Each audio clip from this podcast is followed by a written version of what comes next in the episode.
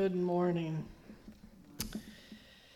This morning we're going to read a fair portion of Scripture to get where we want to end up. But first, I want to tell you a story real quickly. But first, I want to pray. Father, we're so thankful for your presence in this place already. We're so thankful, Lord, that you dwell within us, among us, around us, through us, Lord Jesus. What would we be without you and your spirit, Lord? We don't want to find out. We're just thankful that you're here, and I pray that you would bless and anoint by your spirit the rest of this service in Jesus' name. Amen.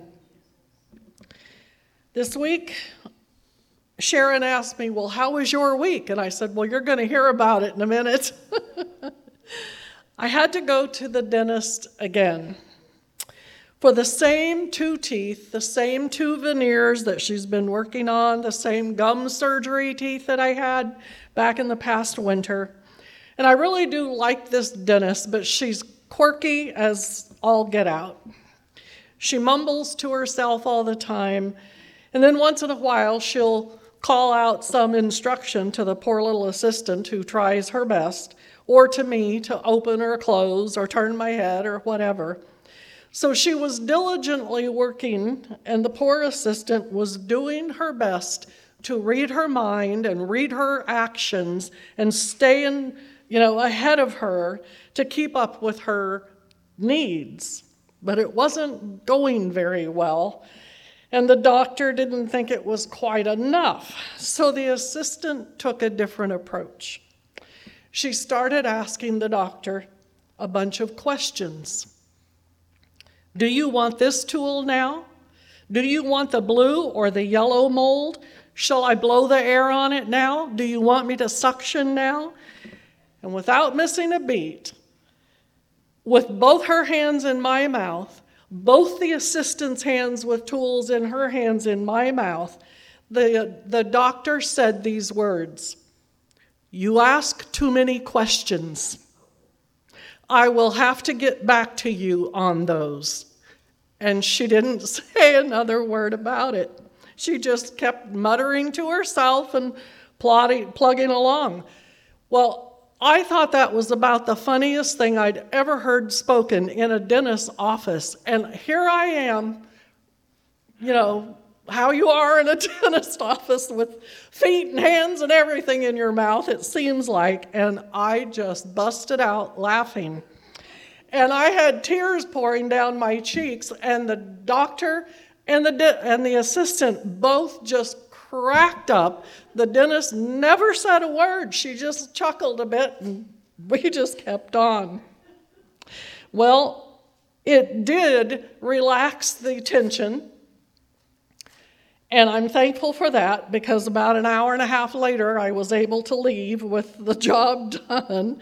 I, well, the temporaries are done. The the real ones, she didn't like them, so she sent them back to be redone. So that's what's going on. But anyway, it allowed them to resettle their tensions and finish the job. Now, this message is not about my teeth, for sure, but I want you to keep that little story in mind that sometimes you get to your wits' end and something's got to give. And now, if you would turn to Numbers chapter 11. I, as I've told you many times, I love the book of Numbers, Exodus, Numbers. Genesis, of course, is the beginning of all things, all the begats and all the relationships and all those things.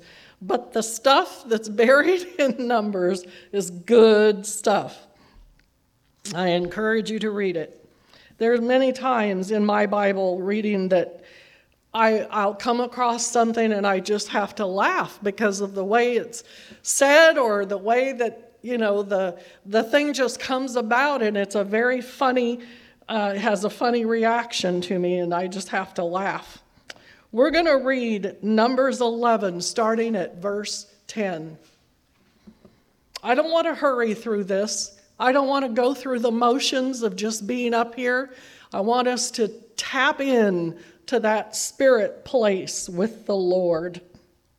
Verse 10 Then Moses heard the people weeping throughout their families, every man in the door of his tent.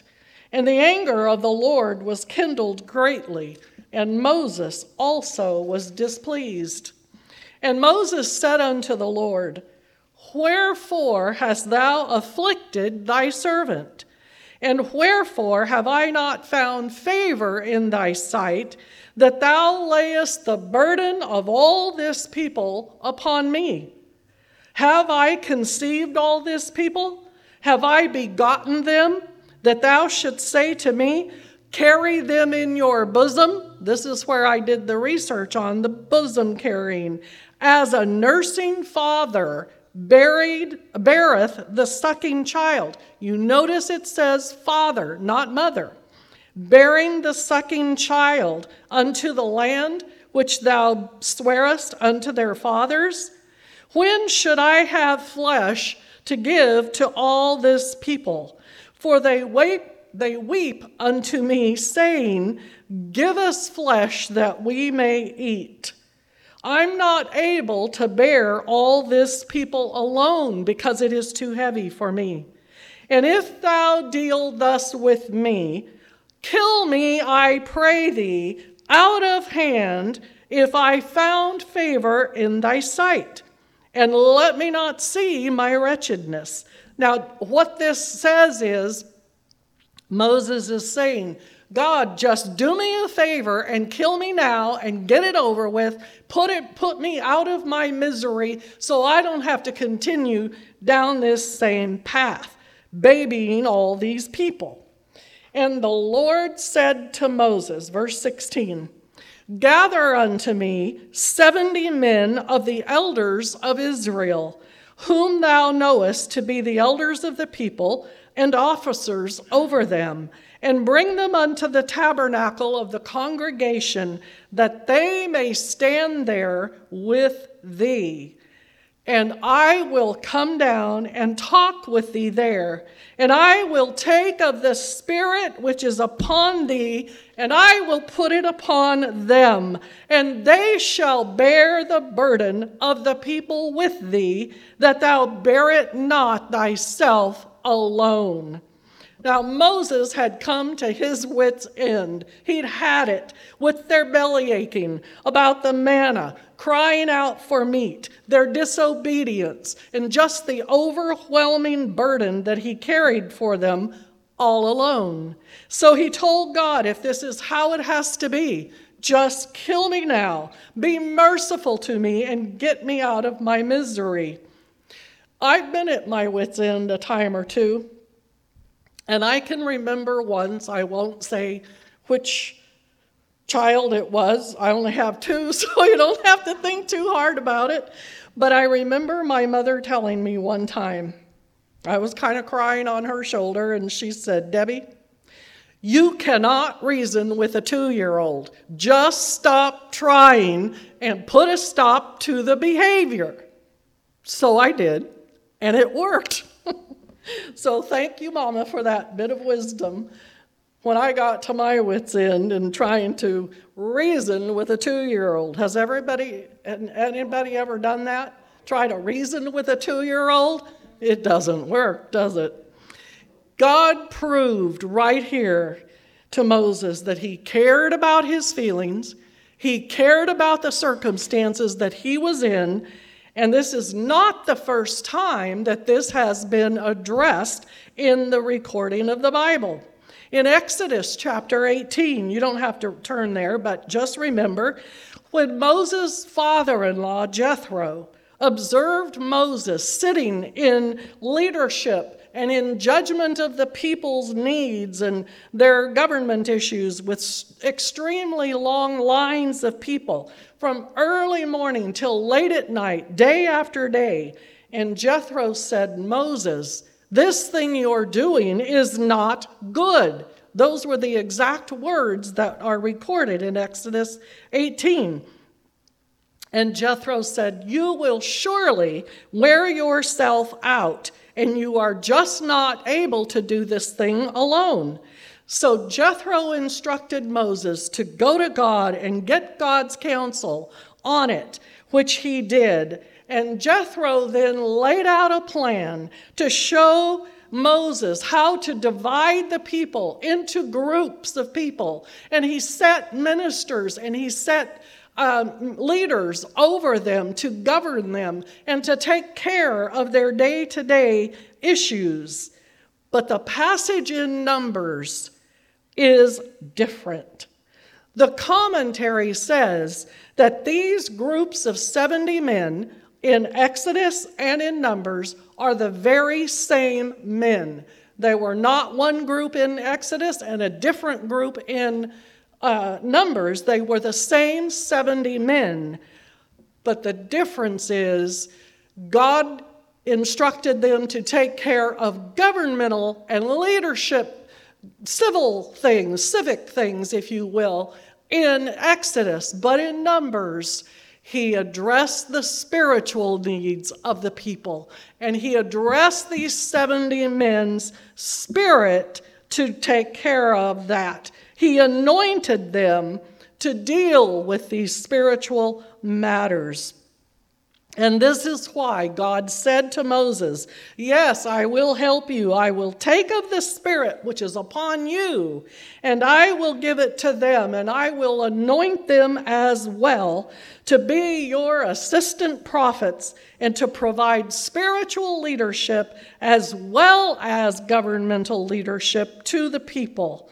And the Bible says a little later on that the 70 began to prophesy and they did not cease. I don't want anyone to wonder well, did God take away the spirit that was upon Moses? No, not so. Because in Numbers, the 12th chapter, when Miriam and Aaron got a little too uppity with God and spoke against their brother Moses and his now staff of 70 prophets under him, God set them straight. And the Bible says, suddenly set them straight. Numbers 12, verse 4. And the Lord spake suddenly unto Moses and unto Aaron and unto Miriam Come out, ye three, unto the tabernacle of the congregation. Can you imagine God suddenly coming to you and saying, Go meet me in the front of the conver- uh, congregation. I'm going to talk to you. You kind of wonder, uh oh, like being sent to the principal's office. What have I done? This is exactly what was coming. And the three went out. And the Lord came down in the pillar of the cloud, and he stood in the door of the tabernacle. And he called Aaron and Miriam, and they both stepped forth. Now, hear my words, verse 6. If there be a prophet among you, I, the Lord, will make myself known to him in a vision, or I will speak unto him in a dream. Verse 7 is, am I wrong on my verses? Oh, okay. But my servant Moses is not so, who is faithful in all my house. With him will I speak mouth to mouth, even apparently, and not in dark speeches. And the similitude or the likeness of the Lord shall he behold. So why, therefore, then were you not afraid to speak against my servant Moses? And the anger of the Lord was kindled against them, and he departed. And the cloud departed from off the tabernacle. And behold, Miriam became leprous, white as snow. And Aaron looked upon Miriam, and behold, she was leprous. Now, we're going to stop reading there. Aaron repented and asked both Moses and God for forgiveness and mercy for what he said. And Moses went to God and begged for a reprieve for his sister Miriam. And God said, if her father had spit in her face when she was a baby and rejected her, it would have caused her to be outside the camp as unclean for seven days. So therefore, Miriam will be a leper for seven days outside the camp, and after that, she can come back in. I think we can all agree that God was very serious about them not speaking against his anointed. Going back to the point that God anointed the 70 prophets with Moses' anointing, and God told Miriam and Aaron that he had given them, the, the prophets, only partial insight and limited spiritual knowledge through prophecy, dreams, and the visions to men. But not so with his servant Moses, because he allowed Moses to see God's likeness or his similitude, and he spoke face to face with Moses as a friend. So we get from this that there is a mosaic portion of spirit. There's an Elijah portion of spirit and an Elisha portion of spirit, double what Elisha's was, because this is what he asked for. And the Bible tells us that John the Baptist had Elijah's same portion of spirit. But in the book of John, chapter 3, verse 34, when Jesus was baptized in water, with the and with the Holy Spirit, Jesus was given the Holy Spirit without measure. So in John chapter 1, when John saw the Holy Spirit depend, descend upon Jesus as a dove, and he said it abode there, it dwelled upon him, it did not leave, and it was without measure. Will you stay with me just a few more minutes? Just have a few more points I want to make. John said, Jesus, this is the Lamb of God. He's the one who baptizes you with the Holy Spirit. So, what does this mean for us? We're not Moses, we're not Elijah, we're not even the 70 prophets that he called. In Ephesians 3 14, Paul said, when I think of all this, I fall to my knees and I pray to the Father, the creator of everything in heaven and earth, and I pray that from his glorious, unlimited resources, he will empower you with inner strength through his Holy Spirit. And Galatians tells us that God blessed the Gentiles with the same blessing as Abraham, so that we who are believers might receive the promised Holy Spirit through faith. And finally, the last scripture I want to read, and Jesus said in John 7 37 through 39, Let anyone who is thirsty come to me and drink. Whoever believes in me, as scripture said, rivers of living water will flow from within them. And it concludes that verse by saying this By this he meant the Spirit, whom those who believed in him were later to receive. A second baptism, another portion of God sending His Spirit through His Son Jesus to pour into us that we might receive through faith. In closing, in my Bible, in this particular Bible, my big, big guns Bible, in the book of John, I have a passage of scripture written here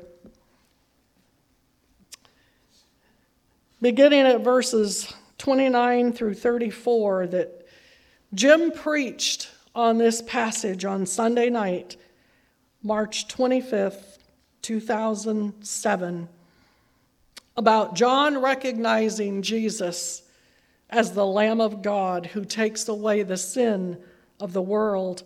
And John saw that dove, the symbol of the Holy Spirit, descending upon Jesus and John wrote that it abode upon him and made his home there upon Jesus.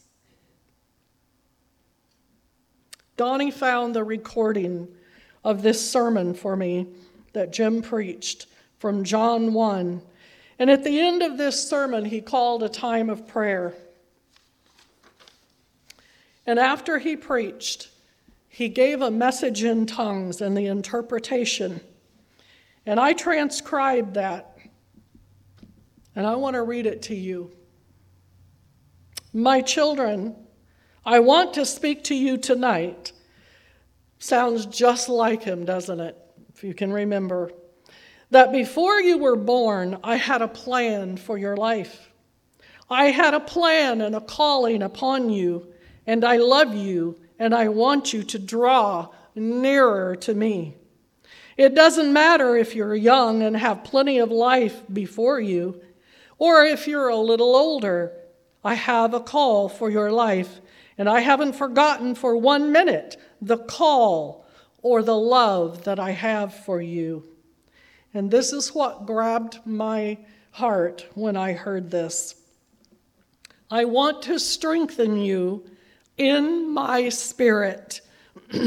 I want to draw you near to myself because I want to show you my love. Don't pull away from me because I want to show you blessings in your life and I want to reveal to you from my word my greatness and my power. And I want to use you to minister to the lost so that souls will be saved. Again, my call is not one that changes nor ends, it is forever. And I leave with you my love and my forgiving spirit to enable you to do what I've called you to do. Isn't that a beautiful message from the Lord? He wants to strengthen us in our spirit. That spirit that before Jesus was filled without measure was available only in part, like the 70 got a little piece. And that's how God deemed it would be for them. But we who are the believers in Jesus Christ are filled with a river of living water. And the Lord said, I will strengthen you in my spirit.